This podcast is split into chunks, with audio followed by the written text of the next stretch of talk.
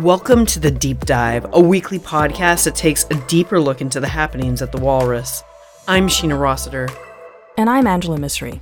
On this week's episode, uh, but organ donation really is it's human you know it's about the human tragedies that have happened and then those human lives that are being saved because of those tragedies organ donation is a tricky science many factors have to align for a recipient to receive the organ from a donor and in canada with large geographical distances getting organs to donors becomes even more tricky for the May issue of The Walrus, Karin Olafson takes a look into the complexities of organ donation in Canada.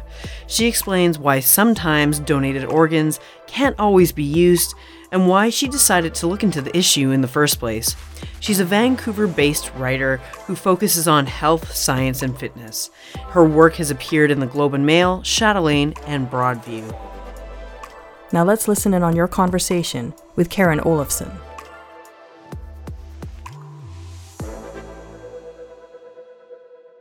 Why did you want to write about this topic? Yeah, so for me, this has really been an interest for about 10 years. It's something I started researching back in 2012. Back in 2012, my best friend died in a sudden tragic accident. And that's how I learned that she was an organ donor. So she saved five lives, which is, everyone told me, you know, it's a good thing. These were her wishes. She saved five lives but I really struggled with the concept, uh, knowing that she was an organ donor, and I had difficulty grappling with that. So, what I did, I think, was I, I turned to research. I wanted to try to understand organ donation. And I think, I don't know, maybe research was my way of kind of channeling that grief and trying to make sense of something senseless that had happened. Yeah, so that's what I did. It was kind of a personal interest, a personal project of mine to start doing that research. And that's how I learned that there is a shortage of donor organs. You know, people are on wait lists for years, sometimes dying on wait lists. And that issue hasn't been resolved in the past decade. That's still something we're seeing. Yeah, so this story for the May issue is a chance for me to dive into a small part of this like really wide, complicated issue. I'm so sorry to hear about the passing of your friend. Is she the person that's featured in the article in the beginning in the introduction? No, she's not. I actually I feel really fortunate to have met so many different people throughout the course of writing this story. So the story that opens this article, I was I guess like very grateful to be able to speak with her sister who spoke so openly and she was able to share her experience with me and I spoke with a few other people as well whose stories didn't make it into the magazine, but they really were such an important part of I don't know, this writing journey for me. Throughout this whole writing process, I was thinking about those personal stories, both the ones in the magazine and my experience, and those other people, because this is such a, a human topic. It's a story about technology and uh, but organ donation really is it's human you know it's about the human tragedies that have happened and then those human lives that are being saved because of those tragedies. Being able to connect with those people and share our experiences and, and talk about that, which I, I hadn't really done with many other people. That was also a chance for me to do that during the story. It is a bit of a silver lining in a way. Obviously, some people do manage to have their lives saved when people don't survive. Is that kind of how you saw it? I think that's kind of how it was explained to me back in 2012. I remember speaking with my my sister and like explaining that I felt like that it was it was just such a difficult concept for me to grasp and she had kind of said that, you know, but she saved five lives. This is a good thing. So, yeah, it is it, it can provide some closure knowing that this is the person's final wish, like this is something selfless they've decided to do, and also knowing that this one tragedy has prevented tragedies in other families. Mm-hmm.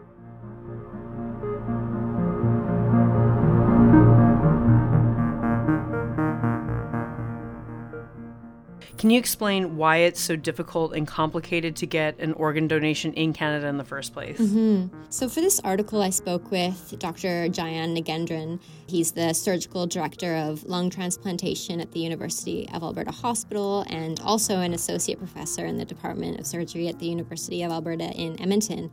And he explained it to me that it can kind of be boiled down into two challenges. There's the supply shortage. Really, it's difficult because there just aren't enough organs in the donor pool to meet the demand. You know, the demand, the supply isn't meeting the demand. But it's also challenging because of the quality of those donor, donor organs.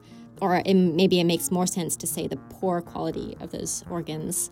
So, what makes it difficult and, and complicated is because transplantation is, is really a race against the clock the quality and functioning of donor lungs, and I should say all, donor organs, but I focused on the lungs for my research, they'll deteriorate over time. So, on ice, which is how donor organs are transported, donor lungs can really only survive six to eight hours. So, after 10 hours, there's irreversible damage, and after 12 hours, those donor lungs can't be used at all for transplantation. Hmm. So, for a transplantation to be successful, that transportation has to happen really quickly. And so that's what prevents that damage happening. But that's also really complicated when you factor in the size of, of Canada. Well, and it's not just a question of getting the organs to the people within that allotted amount of time. It's also a question of matching up the organs in terms of size and things like kidneys, which do have to have a specific match. Can you explain how complicated it is to match donors up with recipients? Mm-hmm. Yeah, it is complicated. Everything has to perfectly align as well as that timing. So, as I mentioned, everything has to happen for lungs within that six to eight hour time window. But as well as considering logistics, you're considering biology and the physiology. Not just anyone can receive any donor lungs. After a, a, patient is deemed in need for a lung transplantation, like based on assessment by many, many medical teams, they're then placed on a list of active patients who need a donor and then when that offer comes through, so the way this was explained to me by Dr. Nagendran is that surgeons have to consider things like size, like you said. So, for example, a baby couldn't receive an adult organ, of course, but then there also has to be matching in terms of things like blood type. So, a better match means reducing the risk of organ rejection. And that means that rejection is basically a process in which the transplant recipient's immune system attacks the transplanted organ and then can't be used. So that matching makes it really challenging when there is a small donor pool to begin with.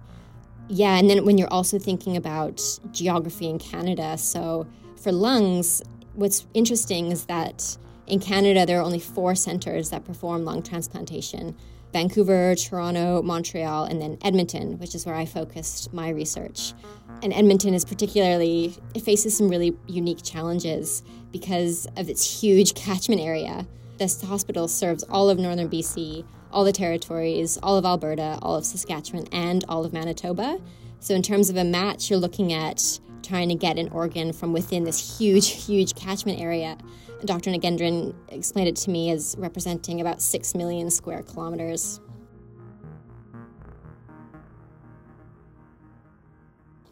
And what sort of technology is being used to help get these organ donations to recipients at a faster rate so they don't expire and they don't have to get thrown away? I'll talk a little bit about what's being used currently. When I spoke with Dr. Nagendran, he mentioned to me that the first successful lung transplantation and, and by that I mean the first recipient who survived longer than just a few days or weeks, was in Toronto in 1983. And he explained to me that since then, there have been like technological advances in terms of the surgical procedures and immunosuppression, but the technology in terms of how that organ is getting from the donor to the recipient really hasn't changed at all since that time, since 83 and that transportation method is just very, very low tech. So, what happens now and what happened then is that surgeons travel to the hospital where the donor is, they conduct all their medical assessments and learn how that organ is functioning. Those donor organs are then removed, they're put in a plastic bag and placed in a picnic cooler full of ice cubes. Dr. Nagendran actually said to me, it's like the same thing you'd see at a barbecue. And then that's how they're moved between facilities. And that's exactly how it's done today. What would revolutionize this is the piece of technology I researched for this story that was created by Dr. Nagendran and his colleague, uh, Dr. Darren Freed, who's a, a cardiac surgeon at the University of Alberta Hospital. It's called the EVOS, it's the ex vivo organ support system. It's basically a piece of technology that perfectly replicates the human body, but it's obviously outside of the human body. So lungs can live effectively within this piece of technology for up to 48 hours, and it perfectly replicates the human body.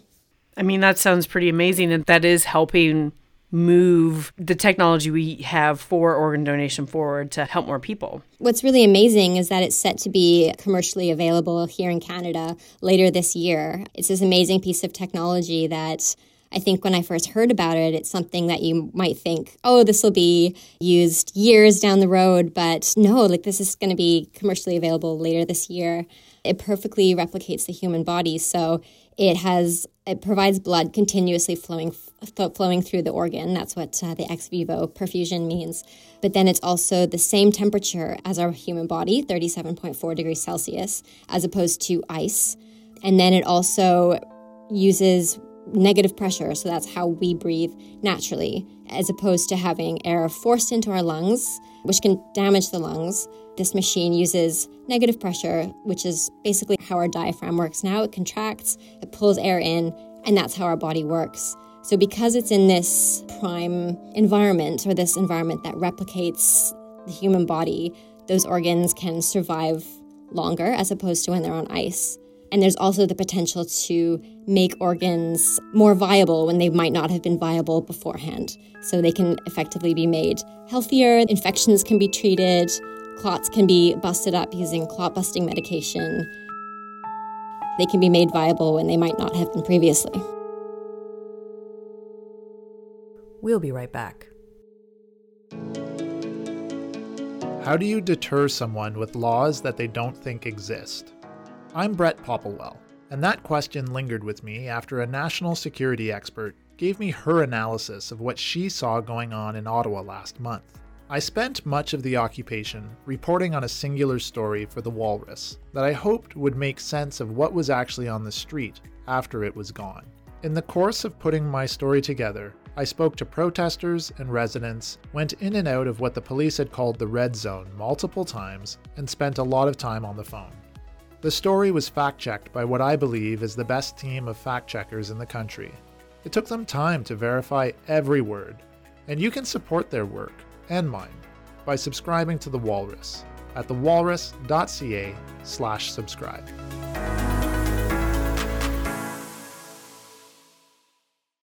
Okay, so this is one technology that's being used to help with organ donation, transplanting, and transportation. But how are some provinces dealing with the organ donation shortage? Mm-hmm. I think there's really two ways to, to think about this, or two things to talk about right now.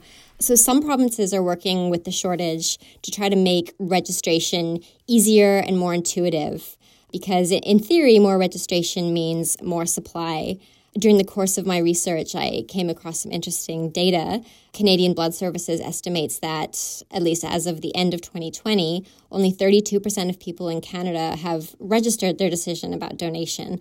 But that doesn't mean that almost 70% of Canadians don't want to be donors.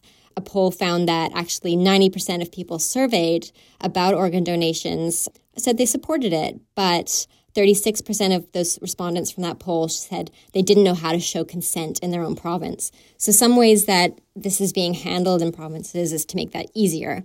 So, that has meant maybe moving towards an online registration system as opposed to like mail in or having to register when you renew your driver's license.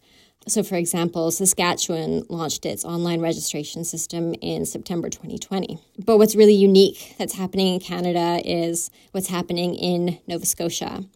In 2021, Nova Scotia became the first jurisdiction in North America to enact a presumed consent policy. Sometimes that's also called an opt out policy.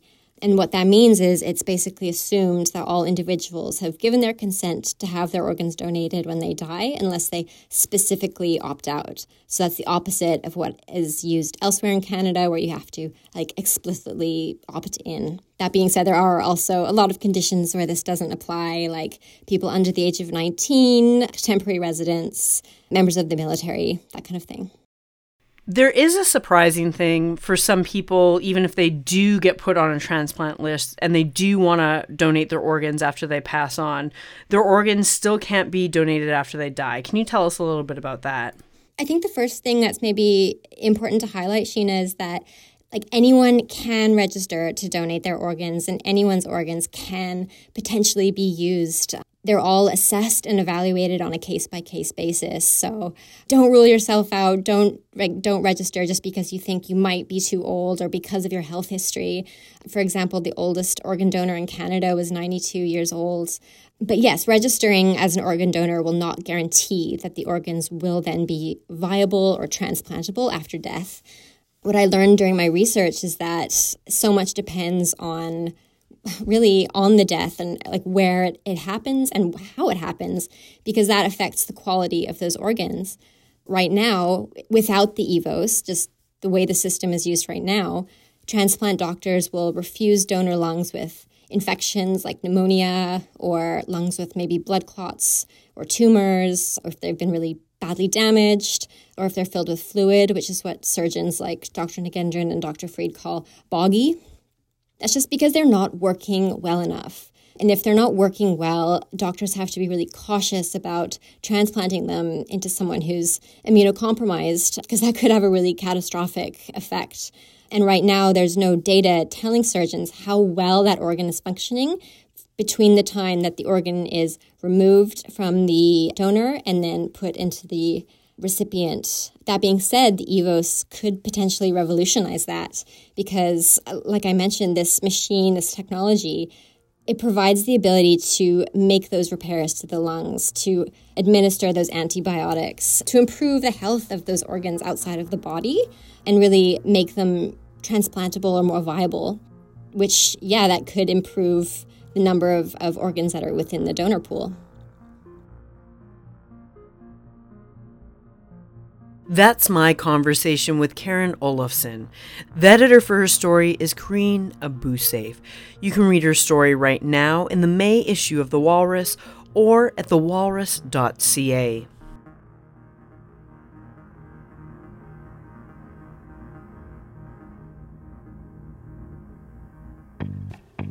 I'm Kaylin Cooper, and here's what we've been talking about this week at the Walrus. Hockey Hall of Famer and Montreal Canadiens icon Guy Lafleur passed away, which reminded many of us of Shireen Ahmed's sweet anecdote about her mother, a Habs fan who met Guy Lafleur and asked him to sign a jersey along with a matching red hijab. If you're in the Toronto area, we'd love to see you at our first live in person event in two years on May 11th. The Walrus Talks What's Next will be filled with talks about artificial intelligence sustainability, and innovation. Not to name drop, but Elamin Abdel Mahmoud, Chief Cadmus Delorme, and Andrea Gunraj will be on the Walrus Talk stage. And the Walrus office is opening back up, which has us equal parts nervous and excited to be in a newsroom together again. If your office is opening back up as well, or you're ahead of us, we'd love to hear your tips. Reach out on Twitter, Instagram, or Facebook. And as always, the links for all these articles can be found in the show notes for this episode.